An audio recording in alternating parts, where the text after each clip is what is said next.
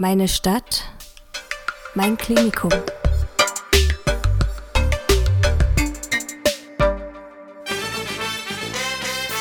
Audio Nursing, der Pflegewissen-Podcast aus dem Städtischen Klinikum Dresden. Für Azubis, für Kolleginnen und Kollegen und alle, die sich für Pflege interessieren.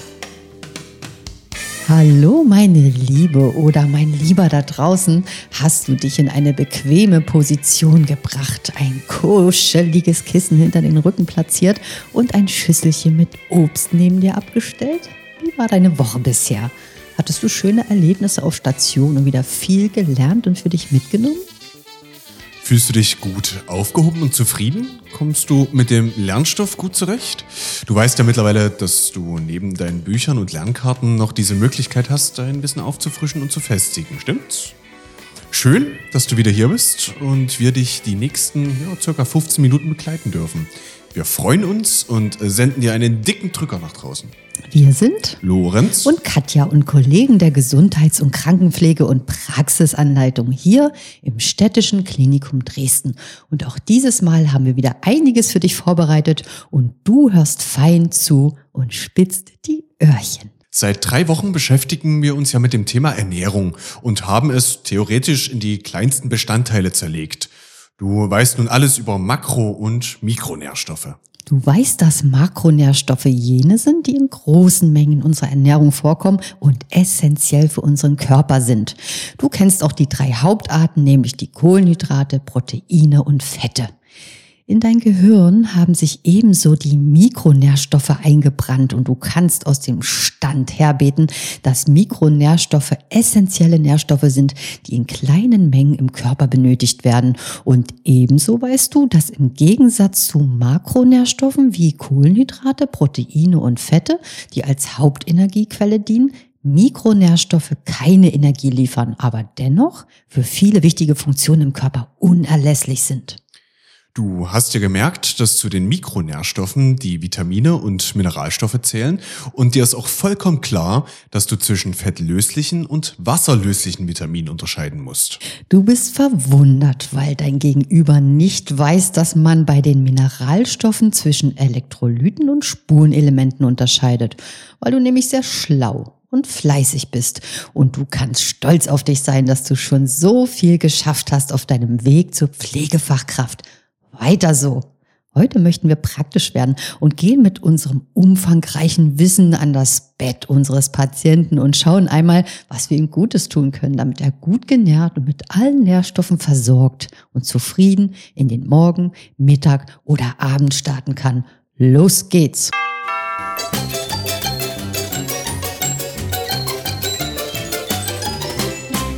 Du hast ja sicher selbst im pflegerischen Alltag auf Station bemerkt, dass wir unseren anvertrauten Patienten oftmals nicht die Zeit und Aufmerksamkeit schenken können, wie wir das gerne tun würden. Oft überrennt uns eine Vielzahl an Aufgaben und Tätigkeiten und es bleibt nur selten Zeit für ein nettes, längeres Gespräch oder zusätzliche Dinge, die wir für den Betroffenen tun können. Ähnlich verhält es sich oftmals mit dem Anreichen von Mahlzeiten. Wir haben ja bereits erzählt, wie wichtig das Essen im sozialen Kontext ist und dass es um mehr geht als nur um die reine Aufnahme von Nährstoffen. Essen ist Genuss. Lust, Pflege von sozialen Kontakten, aber auch Struktur und Routine für die Menschen, die genau das benötigen, weil sie aufgrund ihrer Erkrankung an Störungen im Bereich der Orientierung beispielsweise leiden. Essen ist oft ein besonderes Highlight am Tag eines Patienten oder Bewohners in einer Pflegeeinrichtung. Essen, vor allem gut schmeckend und schön angerichtet, ist Balsam für die Psyche eines Menschen, hält ihn auf, schenkt ihm freudige Momente in Zeiten, wo es ihm vielleicht nicht so gut geht. Essen kann Sicherheit vermitteln und Geborgenheit schenken. Ein hungriger Mensch ist oft übellaunig, gestresst und unruhig, wohingegen ein satter Mensch eher zur Zufriedenheit neigt. Kennt man ja von sich selbst irgendwie, ne? Hunger macht böse. Und dies ist bei der einen oder anderen Person wortwörtlich zu nehmen, ne, Katja? Hm? Still. Bereich Essen und Trinken gehört mit zu den Aktivitäten des täglichen Lebens, mit denen wir uns als Pflegende beschäftigen. Im Bereich der Pflege umfassen diese Aktivitäten des täglichen Lebens grundlegende Aufgaben, die ein Mensch in seinem täglichen Leben durchführen muss. Diese Aktivitäten sind entscheidend für die Aufrechterhaltung von Gesundheit, Wohlbefinden und Selbstständigkeit. Hierzu zählen Atmen, sich bewegen, waschen und kleiden, Essen und Trinken, ausscheiden, die Körpertemperatur regulieren, für Sicherheit sorgen, ruhen und schlafen, sich beschäftigen, kommunizieren, sich als Mann und Frau fühlen und Sinn finden. Diese Aktivitäten des täglichen Lebens sind fest im Kopf von Pflegenden verankert und danach schätzen wir den Pflege- und Unterstützungsbedarf unseres Patienten ein. Diese Aktivitäten können je nach individuellem Gesundheitszustand und Pflegebedarf variieren oder gar gestört sein. In einigen Fällen können Betroffene bei der Durchführung dieser Aktivitäten Unterstützung oder Pflege von Angehörigen oder Pflegepersonal benötigen. Und hier kommen wir als Pflegende im Krankenhaus insbesondere zum Einsatz, denn oftmals sind unsere Patienten in einer oder in mehreren Aktivitäten des täglichen Lebens eingeschränkt und benötigen unsere Hilfe. Im pflegerischen Alltag sind wir im Durchschnitt ein bis zweimal mit dem Thema Essen konfrontiert, da der Patient Frühstück, Mittag, Vesper und Abendessen von uns erhält. Wir als Pflegende wählen unter Umständen sogar das Essen aus, wenn der Betroffene dies nicht kann, bereiten es zu und reichen es an. Im klinischen Alltag verfügen wir meist über mehrere Möglichkeiten, wie die Patienten ihre Speisen auswählen können. Oftmals kommt eine Servicekraft auf Station und wählt die Mahlzeiten gemeinsam mit der Person aus oder wir übernehmen die Auswahl. Manchmal gibt es einen Hostessendienst auf Station, der ein Buffet aufbaut, an dem sich die mobilen Patienten ihre Mahlzeit zusammenstellen können. In jedem Fall sollten wir als Pflegende eine Übersicht behalten, inwieweit es Besonderheiten bei der Nahrungsaufnahme unserer Patienten gibt. Für die Auswahl der Mahlzeiten gelten einige Kriterien. Was möchte der Patient essen und worauf hat er Appetit? Welche gesundheitlichen Einschränkungen haben Einfluss auf die Auswahl des Essens? Gibt es kulturelle oder religiöse Vorlieben? Zur systematischen Erfassung kann die EDEKA, also kurz EDK, Regel ein hilfreiches Instrument sein. Hier steht das E für Empfindlichkeiten, Unverträglichkeiten. Hier können wir erfassen, ob der Patient beispielsweise eine Laktoseintoleranz hat oder eine bestimmte Gruppe von Nahrungsmitteln nicht verträgt. Als nächstes steht das D für diätische Kost. Sollte das Essen also fettarm oder cholesterinarm sein? Das nächste E steht für Einschränkungen bei der Nahrungsaufnahme. Hier spielt die Dysphagie, also die Schluckstörung, eine besondere Rolle. Weiterhin ist hier zu prüfen, ob der Betroffene eine passende Prothese hat oder wie der Zahnstatus im Allgemeinen ist. Manchmal können auch Operationen im Hals- oder Rachenbereich das Essen erschweren. Das K steht für krankheitsbedingte Kost. Hier ist also zu prüfen, ob der Patient durch Erkrankung oder Wunden einen erhöhten Bedarf an Eiweiß hat oder ballaststoffarme Kost benötigt, da er eine Darm-OP hatte. Als letztes steht das A für Allergien. Hier ist besondere Vorsicht geboten und genau zu erfragen, ob der Patient auf bestimmte Nahrungsmittel allergisch reagiert, denn eine allergische Reaktion kann im schlimmsten Fall massive Auswirkungen auf den Patienten haben bis hin zu einem anaphylaktischen Schock.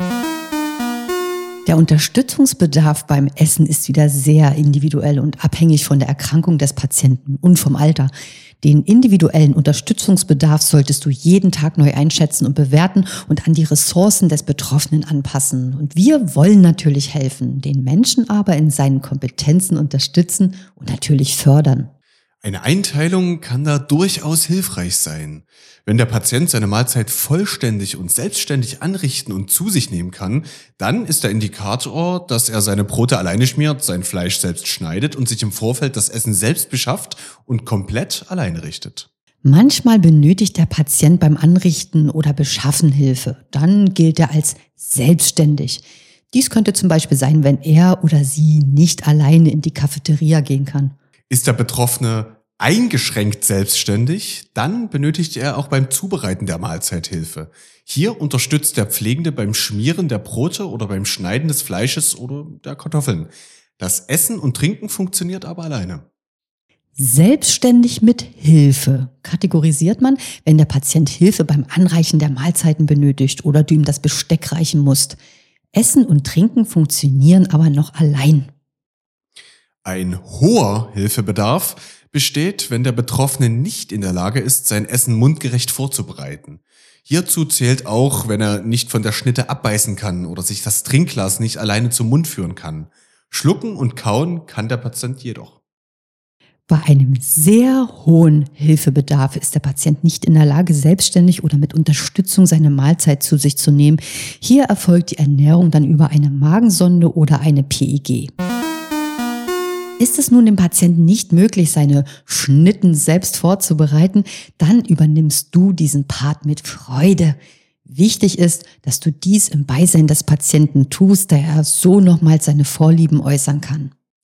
Kann der Patient am Tisch sitzen, dann achte bitte auf eine bequeme Sitzposition.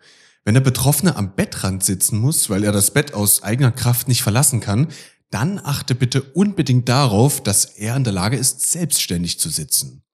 Ist er das nicht, dann arbeite mit Hilfsmitteln, damit der Betroffene nicht nach hinten oder zur Seite kippt. Hierzu kannst du Sitzwürfel nutzen, die du hinter dem Rücken und unter den Armen platzierst. Die Füße müssen Bodenkontakt haben und die Sitzposition muss unbedingt sicher sein. Wenn der Patient seine Mahlzeit sitzend im Bett einnehmen muss, dann achte darauf, dass das Kopfteil mindestens 70 Grad erhöht ist, damit er zu einer aufrechten Sitzposition kommt. Denke hierbei immer an die Aspirationsprophylaxe und die Gefahr des Refluxes. Wenn du das Fußteil des Bettes absenken kannst oder unter die Knie eine Lagerungshilfe platzierst, dann kann das durchaus sicherer und bequemer sein.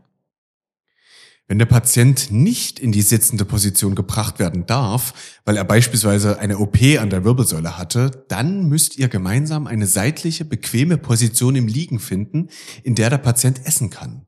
Denke daran, dass wegen der Aspirationsgefahr das Essen in Rückenlage nicht erlaubt und möglich ist. Oftmals wird das Liegen auf der linken Seite beim Essen als angenehmer empfunden. Das ist bestimmt besonders toll, wenn du Suppe zum Auf jeden Fall. wenn du Suppe zum Mittag, also wirst du bestimmt ganz schnell satt. Mhm. Beim Anreichen des Essens gelten die Grundsätze der aktivierenden Pflege bedeutet so viel wie nötig, so wenig wie möglich. Das Essen reichen sollte so natürlich wie möglich vonstatten gehen, soweit man das eben kann. Das bedeutet im Einzelnen, dass du dem Betroffenen die Möglichkeit geben solltest, dass er sich im Vorfeld die Hände wäscht oder die Möglichkeit bekommt, sich den Mund auszuspülen. Das machen wir jeden Tag im Alltag. Ne? Wir spülen uns vor jeder Mahlzeit den Mund aus. Ja, selbstverständlich. Und weiterhin sorgst du natürlich für ausreichend Zeit und eine angenehme Atmosphäre. Gilt bei uns vor allen Dingen für die Frühstückspause. Hm? Auf Station. Genügend Zeit und eine angenehme Atmosphäre. Bitte lüfte im Vorfeld das Zimmer, wenn nötig, um unangenehme Gerüche zu entfernen. Unterstütze den Patienten dabei, dass er eine aufrechte Position einnehmen kann und stelle den Teller ins Blickfeld. Dann besprichst du die Reihenfolge der Mahlzeit mit demjenigen und finde heraus, was er oder sie zuerst essen möchte und wie viel er vorhat zu essen. Setz dich zum Patienten und prüfe, wenn der Patient dies nicht selbst kann, die Temperatur des Essens, damit es nicht zu Verbrennungen im Mund kommt. Ich bin da ganz empfindlich und ich mag mein Essen am liebsten lauwarm. Da schmeckt man wenigstens die Gewürze. Ich verstehe Leute nicht, die ihr Essen knalle heiß in sich reinschlingen können. Mein Mann ist so ein Kandidat. Da brennt das Essen fast ein Loch in die Tischdecke und trotzdem wird's reingeschaufelt. Lorenz, wie magst denn du dein Essen am liebsten? Unterschiedlich, kommt tatsächlich auf die Speise drauf an. Aber um das mal zu generalisieren, würde ich auch sagen, eher in Richtung lauwarm tatsächlich. Hm. Nee, es darf, darf nie kalt sein, aber heiß, das verbrennt mir alles, dann ist die Zunge taub, dann Ja. hat man gar nicht mehr vom Geschmack. Nee, das, das ist wie mit, mit, mit heiß, so heißes Essen ist wie mit so ganz scharfem Essen. Hm. Wo es dir wirklich alle äh, Zellen der Mundschleimhaut wegbrennt. Drüsen öffnet. Die Drüsen, genau, alle Drüsen offen und alle Zellen im Mund tot. So ist es. So. Verwende immer das normalerweise benutzte Besteck, also eine Gabel, und führe sie von vorn an den Patienten heran. Ist dies nicht möglich, musst du natürlich zu einem Löffel greifen. Eine Schnitte wird ja normalerweise mit den Händen gegessen. Reichst du sie an, nutze dafür bitte Besteck. Gib dem Patienten bitte ausreichend Zeit zum Kauen und Schlucken. Der Mund sollte leer sein, bevor du die nächste Gabel reichst. Hat das Essen unterschiedliche Konsistenzen, dann mische diese bitte nicht, dass der Patient sonst aspirieren kann. Wenn der Betroffene während des Essens müde wird oder gar einschläft, dann lege bitte eine Pause ein und bitte. Meine Liebe oder mein Lieber da draußen, wir achten auf die Menschenwürde. Wenn der Mund verschmutzt ist, dann mache ihn bitte mit der Serviette sauber und nicht mit dem Löffel, wie es die Mama beim Kleinkind tut. Danke. Wenn der Patient schlecht sieht, dann kann farbiges oder kontrastreiches Geschirr eine Hilfe sein. Die Anordnung des Geschirrs sollte ebenfalls immer ähnlich sein, denn das hilft bei der Orientierung. Heißt also, die Gabel links, das Messer rechts, so wie wir es von zu Hause kennen. Es sei denn natürlich, du oder der Patient sind Linkshänder. Sollte sich der Patient doch einmal verschluckt, also aspiriert haben, dann fordere ihn umgehend zum kräftigen Husten auf. Dabei helfe dem Betroffenen, dass er den Oberkörper nach vorne beugen kann. Hilft dies nicht, dann kannst du das Abhusten mit bis zu fünf Schlägen zwischen die Schulterblätter unterstützen. Und hilft das auch alles nicht und der Patient zeigt Luftnot, oh Gott, dann hol dir unbedingt Hilfe und ruf einen Arzt. Seid ihr am Ende angelangt? Dann hilft dem Patienten die Prothese zu reinigen und mache gegebenenfalls noch einmal eine Mundkontrolle. Hier greift wieder unsere berühmte Aspirationsprophylaxe. Und die kennst du ja mittlerweile schon aus dem FF. Der Oberkörper sollte genau aus diesem Grund noch etwa 20 Minuten in der sitzenden Position verbleiben. Jetzt bietest du noch die Getränke an und bereitest das Zimmer nach. Räum alles schön auf und gib die Klingel in Reichweite. Puh, das war wieder lang heute, aber dein Fleiß kennt keine Grenzen und wir senden dir ein dickes, fettes Lob nach draußen. Wir sind so stolz auf dich. Wir verabschieden uns bei dir und wünschen dir eine tolle Woche auf Station oder in der Berufsschule. Tschüssi und Ciao sagen. Lorenz und Katja von Audio Nursing, dem Pflegewissen-Podcast aus dem Städtischen Klinikum Dresden. Und diesen Hinweis geben wir dir unbedingt noch mit. Das Hören dieses Podcasts ersetzt nicht die Lernarbeit mit deinen schulischen Unterlagen und Büchern. Er soll Wissen auffrischen, erinnern und vertiefen. Audio Nursing, der Pflegewissen-Podcast aus dem Städtischen Klinikum Dresden, unterstützt und begleitet dich als zusätzliches Tool während deiner Ausbildung. Audio Nursing, der Pflegewissen-Podcast aus dem Städtischen Klinikum Dresden. Für Azubis, für Kolleginnen und Kollegen und alle, die sich für Pflege interessieren. Ich habe heute mal einen praktischen Auftrag an dich und deine liebe Frau zu Hause. Ja. Ihr übt bitte mal das Essen von Suppe in seitlicher Lage. und das nehmt ihr bitte für mich auf. Aha. Okay. Und dann, dann vielleicht lerne ich ja noch das eine oder andere und den einen oder anderen praktischen Hinweis, wie das wirklich funktionieren kann. Ah, okay. Wäre es auch in Ordnung mit Venezia venezianischem Risotto und ähm, was machst du noch dazu? Vielleicht Steinbeißer oder Forelle oder so? Nee, na, es muss schon Suppe sein. Äh, es muss Suppe sein, ansonsten ja. ist es doch wirklich nicht, nicht schön. Okay. Macht keinen ja, okay. Steinbeißer. Ja? Oder muss ich sofort an meinen niedlichen Film aus der Kindheit? Gab es da nicht auch einen Steinbeißer? Ja, hier, war das war hier. Ach ne. Ja, ja. Hm. Oder hieß der Felsenbeißer? Steinbeißer, ne? Gut, macht's gut. Tschüss und einen schönen Tag.